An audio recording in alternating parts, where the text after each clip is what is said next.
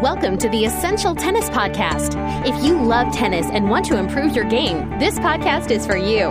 Whether it's technique, strategy, equipment, or the mental game, tennis professional Ian Westerman is here to make you a better player. And now, here's Ian. Hi, and welcome to the Essential Tennis Podcast, your place for free, expert tennis instruction that can truly help you improve your game. Today's episode of the Essential Tennis Podcast is brought to you by tennistours.com, where you can receive a discount off your next purchase of professional tennis event tickets by using the promotional code ESSENTIAL. Well, thank you very much for joining me today for episode number 130 of the podcast. I have a very special guest today on the podcast, and we're going to be discussing all doubles topics and I have a special announcement to make on the show today as well. You'll have to wait and see what that is. But let's go ahead and get to the interview. Sit back, relax, and get ready for some great tennis instruction.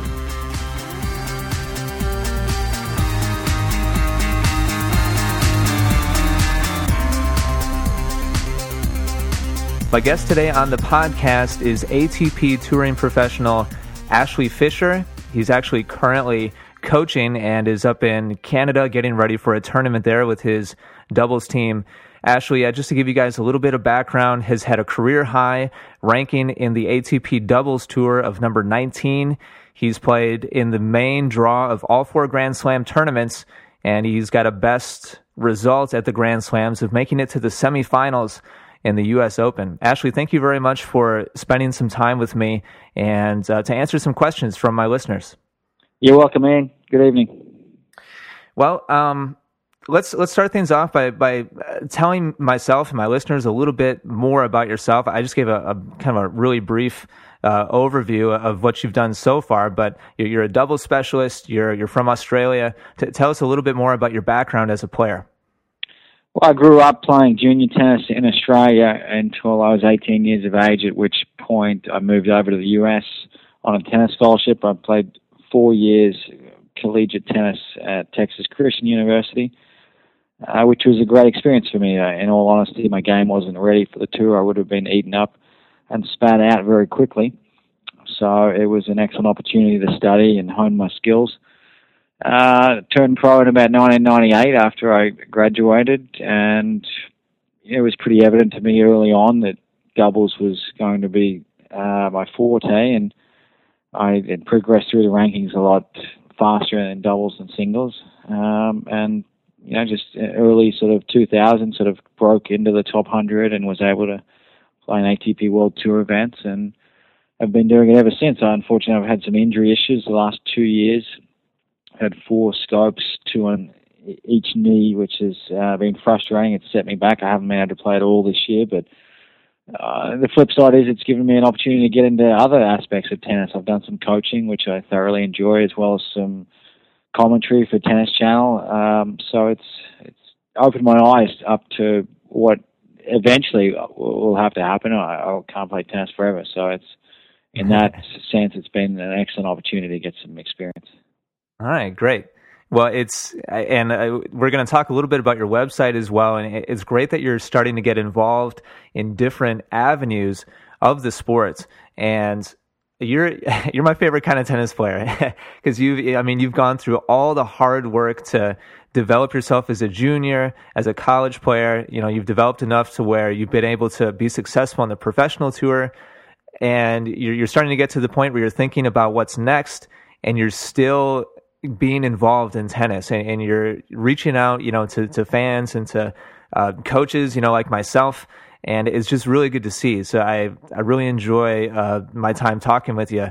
Um, and, and let's talk a little bit about your website, which is tennis-update.com. Tell us a little bit about the site and what you're doing there. Well, thanks for saying that, Ian. Um, yeah, I love tennis, and whatever it is, if it's playing, coaching, commentary, I want to stay involved in the sport that's given me so much. So it's it's nice to, to try and give something back, and it's a passion of mine. I'm a huge tennis fan, so awesome. Uh, you know, I'd love to stay involved. Um, so this year, I've had a lot of spare time on my hands with with my injury.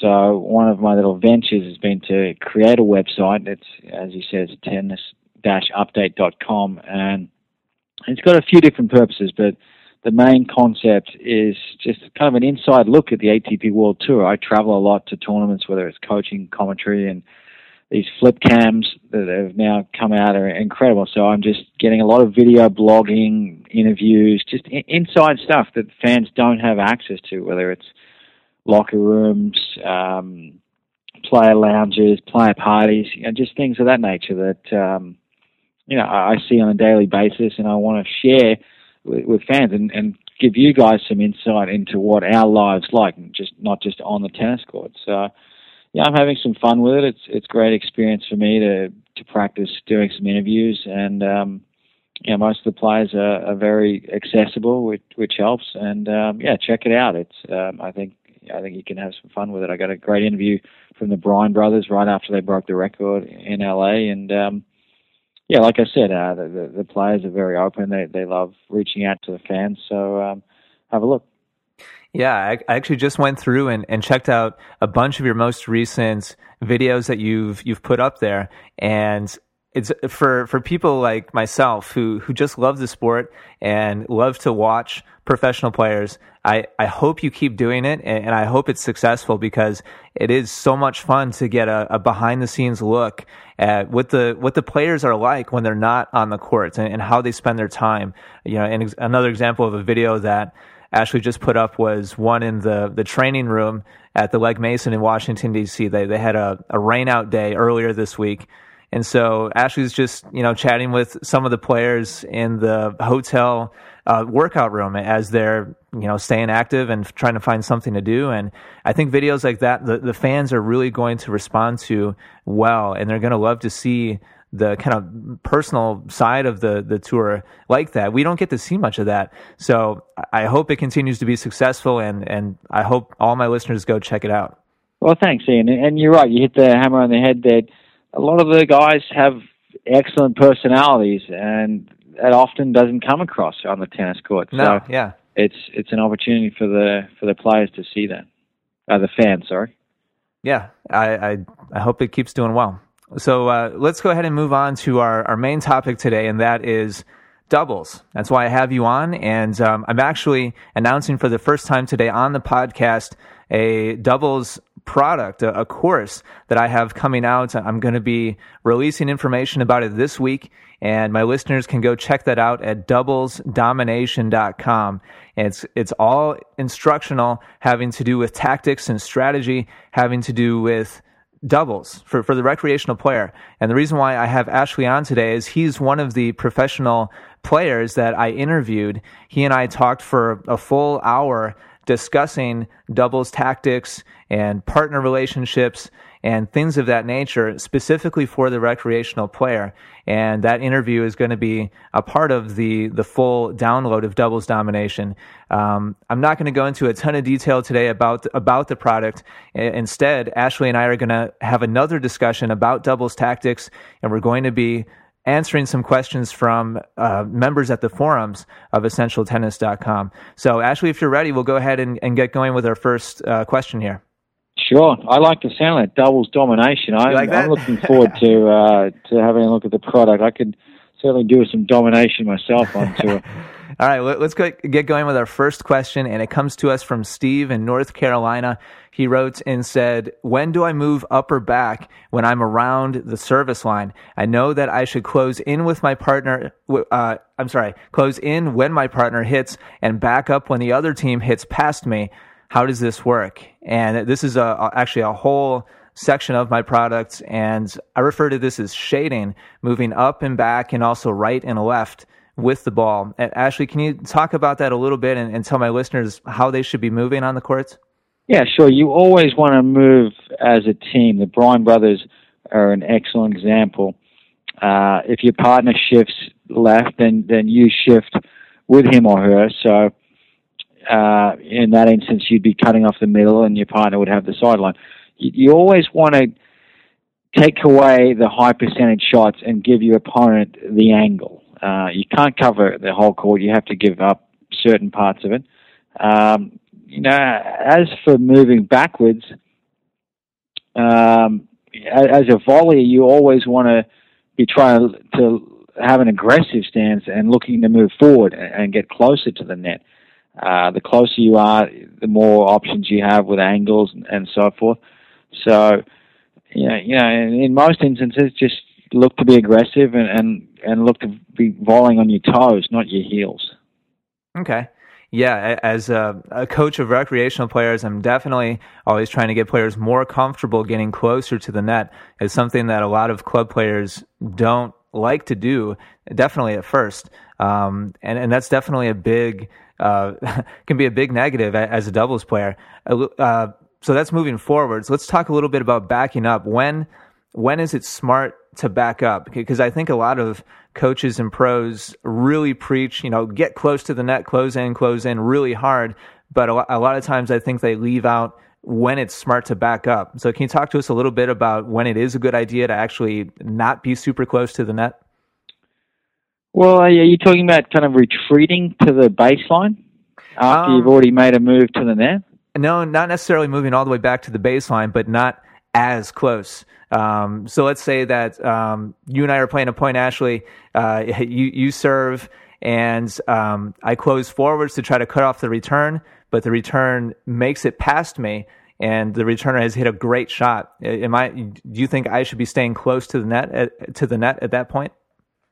Well, the problem with backing up is you open up the court for your opponent. You give them more angles.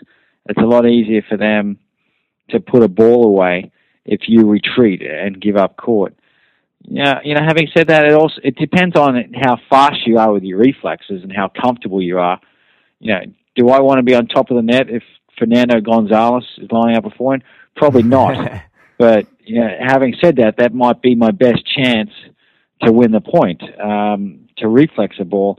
Whereas if I'm running backwards, then I'm just giving Gonzalez or whoever it is you know that many more options and that big of a court to hit into. So yeah, a lot of this stuff just comes down to personal comfort levels and how quick your reflexes are. Um, you know, if, if if they're not quick, then get out there and work on them. There there are some drills that I'm sure Ian you'll go into in, in your doubles domination product to assist that.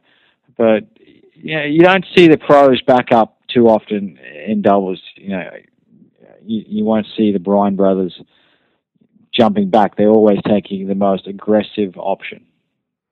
Well, before we move on to our next question, I just want to mention that if you guys go to doublesdomination.com right now, you'll see uh, an instructional video from myself outlining how you guys should be moving with your partner and with the ball, uh, again, which is called shading and I actually give away that whole chapter of dub- doubles domination for free. Um, so definitely check that out. Let, us go ahead and move on. Yeah, sorry, just to, just to build on that point. Yeah. you almost want to imagine that that your partner and you are, are connected with some rope. So. Ah. when he moves, you're moving. You're you're always kind of moving as a tandem. Because if you don't do that, if your partner moves and you maintain your position, then there's a gaping hole in the middle of the court, the easiest part of the court to, to hit into. Yeah, that's a good visual uh, for, for my listeners to, to think about. Um, good stuff. All right, let's move on to our next topic. And this question comes to us from THM on the forums. He wrote and said, What are some things you consider when selecting a partner, and what are some things you do in order to maintain a good partnership?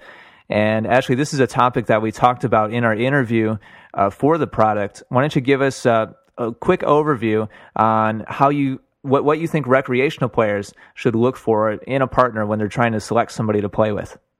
Well, you want to look and find a partner that complements your game and your skill set. Um, not necessarily replicate it. Uh, mm-hmm. And by that, I'll give you some examples. Perhaps, perhaps your serve isn't the strongest part of your game. So if you can find a partner that's very comfortable around the net, and is good at poaching and cutting off balls, then that's going to help you hold serve.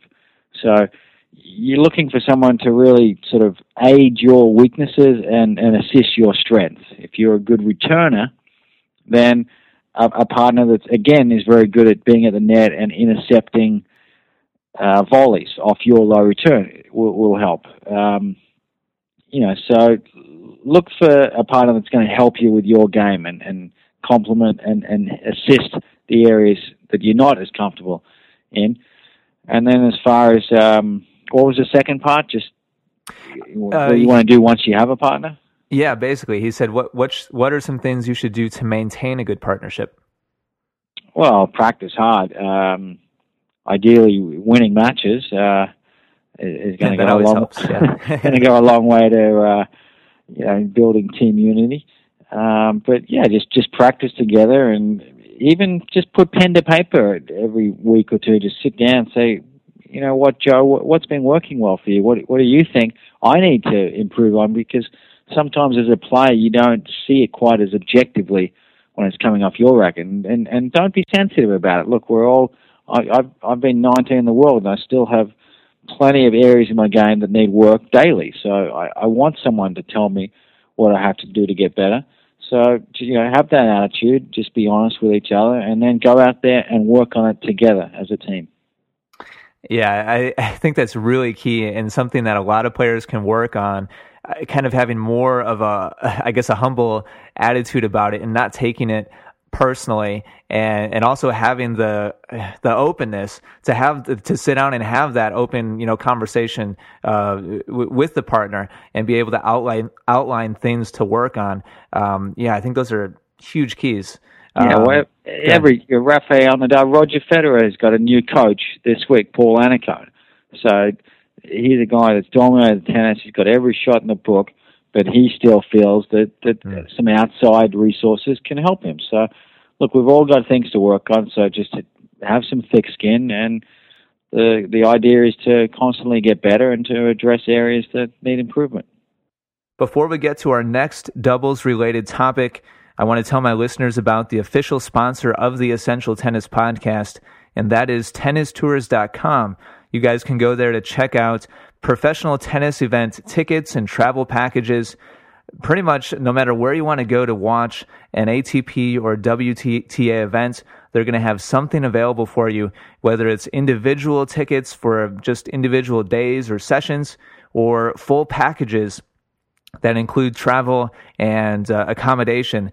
They've got really the whole wide range of, of products available. So go check them out, especially since the US Open is coming up. And I thank them very much for their support of the Essential Tennis Podcast. Remember to use the promotional code ESSENTIAL when you check out, and you'll receive a discount off your purchase of over $175. All right, let's move on to our next question, and it comes to us from John in Texas. He wrote and said, When returning serve in doubles, what are the considerations in returning serve cross court versus down the line? What about the lob return? So, John lays out kind of three main uh, options for returning serve. Uh, what kind of different things are you looking at, Ashley, when you're playing or when you're coaching the the doubles team that you're working with now? Um, when should players be looking to use each of those three options? Well, you need to pay attention to what your opponent's doing. Uh, more specifically, the net man. If he's moving a lot and cutting off balls in the middle and poaching, you're going to need to go down his line. Um, also, if he's not a comfortable volleyer and his partner is, then you want to go at him. You want to test him out and make him hit volleys. Um, as far as the lob, it, it's a it's a very good shot. Um, again, if you're playing an aggressive opponent that likes to move in the middle or get very close to the net, the lob is extremely effective. It, it can it will take your opponent off the net and always follow it forward. If you get the ball over your opponent, then you run in and take control of the net.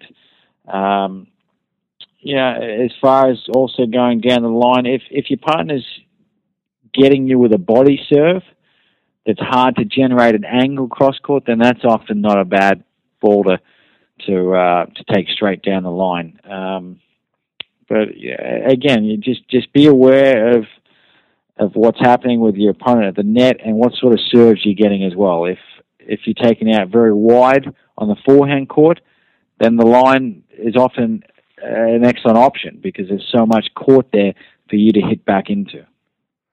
I, I think the, the best thing that you said there, Ashley, was well, the first thing that you said was, well, it depends on what your opponents are doing, and you have to pay close attention to that.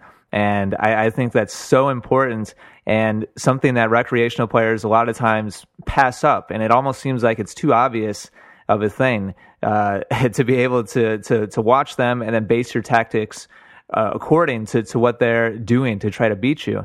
Uh, but I know that's something that you and I talked about in detail in our conversation uh, for doubles domination. And uh, do you have anything else to add to that as, as far as being able to adjust to your opponents and making sound tactical decisions? Yeah, no, that's exactly right. And you want to have a game plan, but you also have to have the ability to assess whether it's working. And if it's not, then make an adjustment. I mean, every sport in the world is pro sports coaches. You know, they'll go out there telling them team what to do, but they're they're constantly making adjustments. Um, whether it's defensive, offensive, you, you just have to be your own coach out there in tennis because we don't have access to on-court coaching, and especially in doubles, you have the opportunity to, to ask your partner during a changeover. Just you've got 90 seconds. Say, hey, what what's going on out here? Is this is this strategy of serving to Jonesy's forehand working, or is you know maybe he's getting a little grooved on it? I can see he's moving that way. Now we need to serve to his backhand. All right.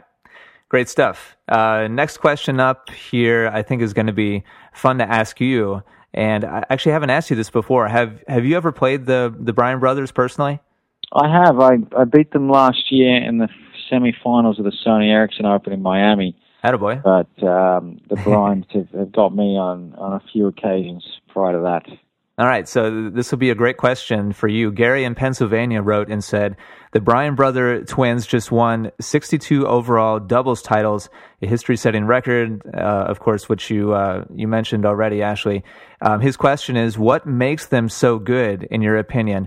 Are there two or three things that stand out in their play that, for example, your typical club or recreational player or even weekend warrior can learn from and benefit from? What do you think? Yeah, I, there are. Um, firstly, the Bryan brothers play with a lot of energy and enthusiasm. Okay. Uh, they love the game, but you know they they're constantly bouncing around, and and that helps. You, being flat in tennis is um, something that will work to your detriment. You always want to be bouncing around. It's going to improve your footwork. So that's one thing they do better than anybody on a daily basis. They bring so much energy uh, to the court, which is why crowds, uh, amongst other reasons, enjoy watching them.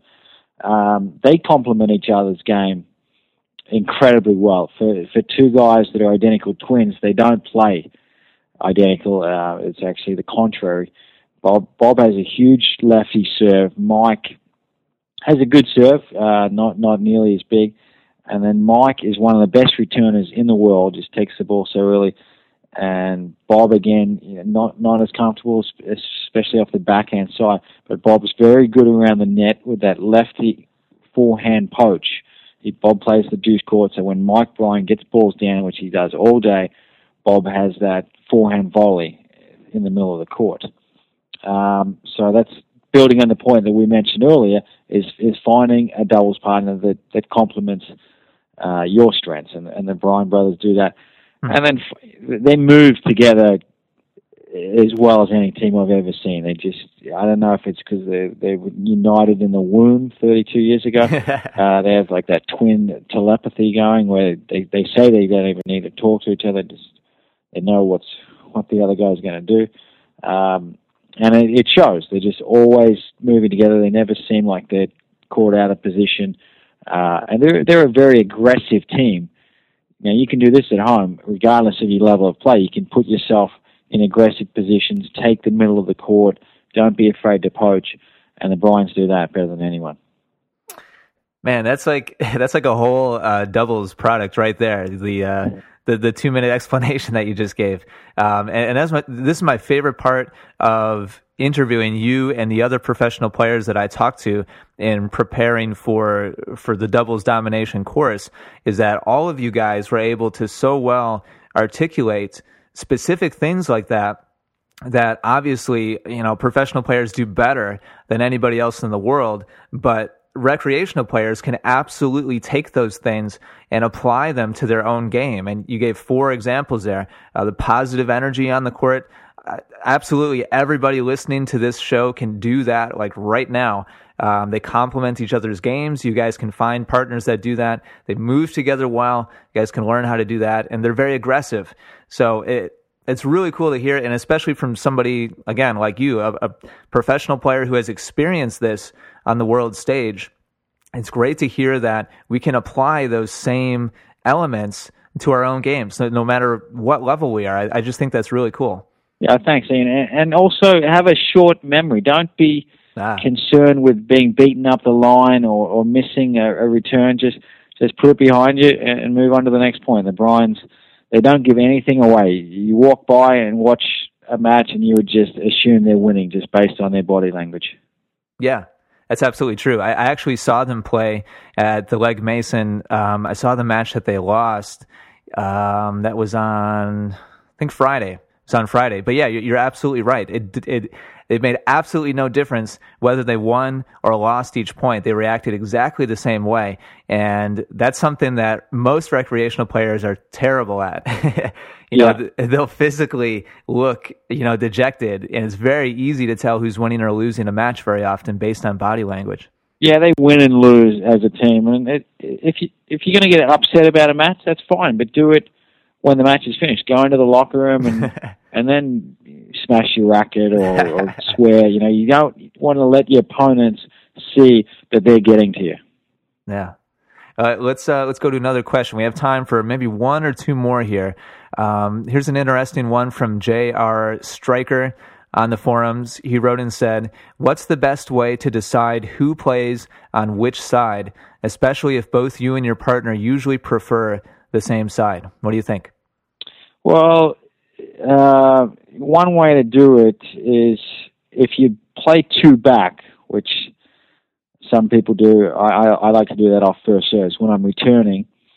Um, then most of the balls are going to go to the middle of the court. So if I have a better backhand, then you know I I might be confusing myself here. Um, yeah, I, I want to be playing the deuce court if I have a better backhand because the majority of the volleys are going to come to my backhand, and then it, hopefully my partner has a better forehand. Um, again, he's on the ad side, so mm-hmm. you know the the middle ball, we middle of the court, we're both hitting our favourite shot. Um, okay. It's the same. It's the same with a volley. If I have a better backhand volley poaching, then I want to be on the deuce court. Um, but uh, and this is assuming that, that both players are right-handed, obviously. Yeah, right. Um, yeah, I mean, if you're a lefty righty, then yeah, it's it's a good idea to do it the way the Bryans do um, because they both have their forehands in the middle of the court from the back and when they're poaching, and you, you typically are going to have a lot more better reach with a forehand volley. You can stretch mm-hmm. out to that better than a backhand. Okay. And what about uh, his second question was what if you know, maybe I'm, I'm, a recreational player and I'm I'm just getting put with somebody randomly for for today's match. What if we both happen to like the same side? Typically, is there uh, some quick and easy way to to figure out who should go where, or um, is it not well, that easy?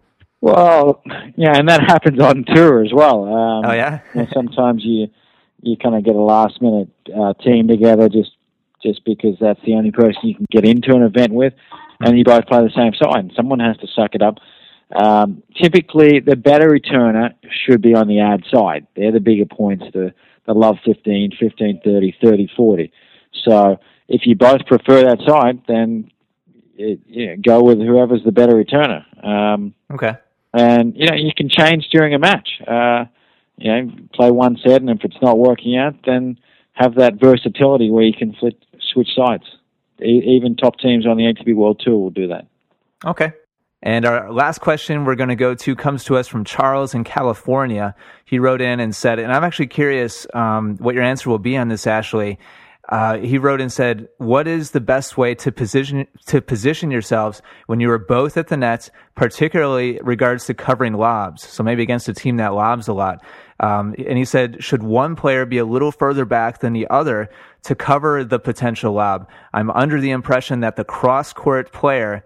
From the person getting ready to lob should be a little further back, he says. So should players be staggered against a team that lobs a lot? Yeah, you have it right, Charles. That's the way we're taught. Um, typically, an opponent, that lobs will, the vast majority of the time, go cross court. So, yeah, you're, you're going to have a staggered formation, just like you, you mentioned, um, with the cross court guy kind of looking for that lob and his opponent close to the net in a much more aggressive position, um, you know, looking to, to close off the net.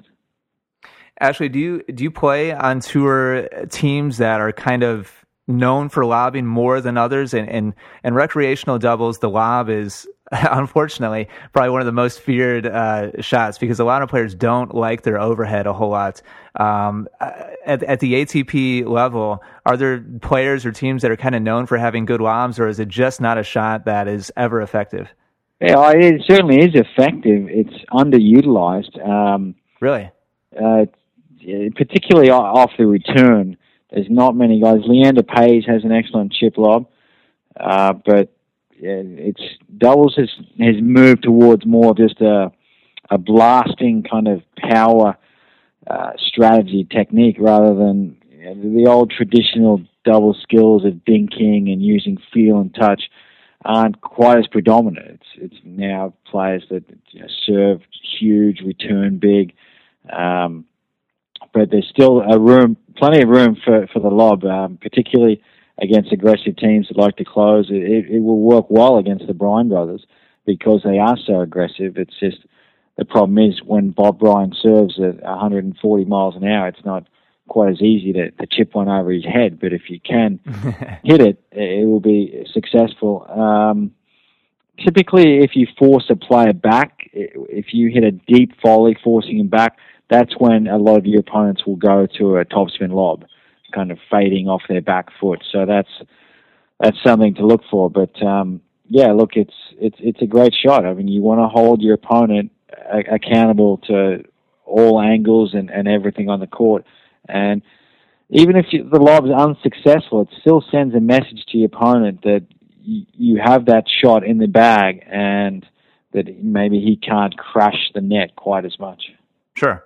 I, I, find it really interesting that you would make that comment that that the lob isn't used enough at the professional level these days. Do you think that maybe there will be uh, eventually a swing back towards maybe more of a finesse touch, you know, uh, angle volley and lob kind of game uh, at the professional level?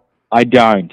It, it's moving the other way. Technology and and just games become so much more physical. I'm constantly amazed hmm. at seeing a 17 year old kid just serving huge and, and ripping forehands, and it's yeah, it's it's it's gone to to big serving, big returning. Um, I mean, that you know, the, the guys are still very good volleys, but it's it, if you look at the the Woodies and compare them to the Bryans, they had completely different styles of play. The Woodies, you know, did not have big serves at all, um, but they had so much variety and so much feel and touch, whereas you know, the Bryans uh, have a lot of skills, but it's they're different skills.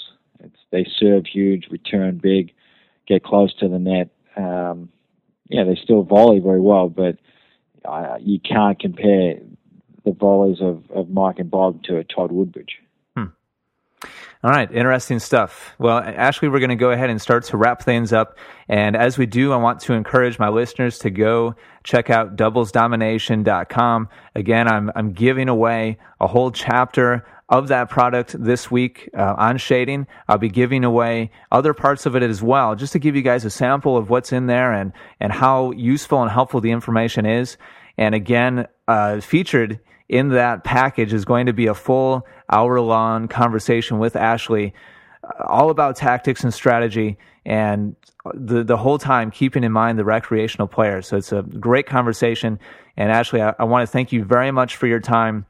Not only in our conversation in doubles domination, but today on the podcast as well. It's been great speaking with you, and I know that my, my listeners are really going to enjoy this conversation. Thanks, Ian. I'm excited to see the doubles domination product. Yeah, absolutely. And uh, lastly, everybody make sure that you go check out tennis update.com. That's Ashley's website, and he's always updating it with, with new videos from the tour.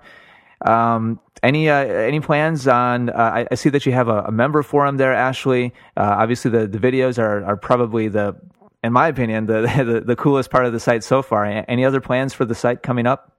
Uh, well, there's an instructional blog section which I need to add to, but I'll be getting some fellow players and friends of mine just to give little one minute kind of videos on how they think um, to hit shots. At the moment, Justin Gimelstob has some tips on the forehand volley. Cool. So yeah, that's a big part of it, and um, yeah, there's a there's a forum where you can chat with other tennis players in your area or, or anywhere in the world. Awesome. All right, so go check it out, guys. And uh, Ashley, again, thank you very much for your time. I really appreciate it. Thanks.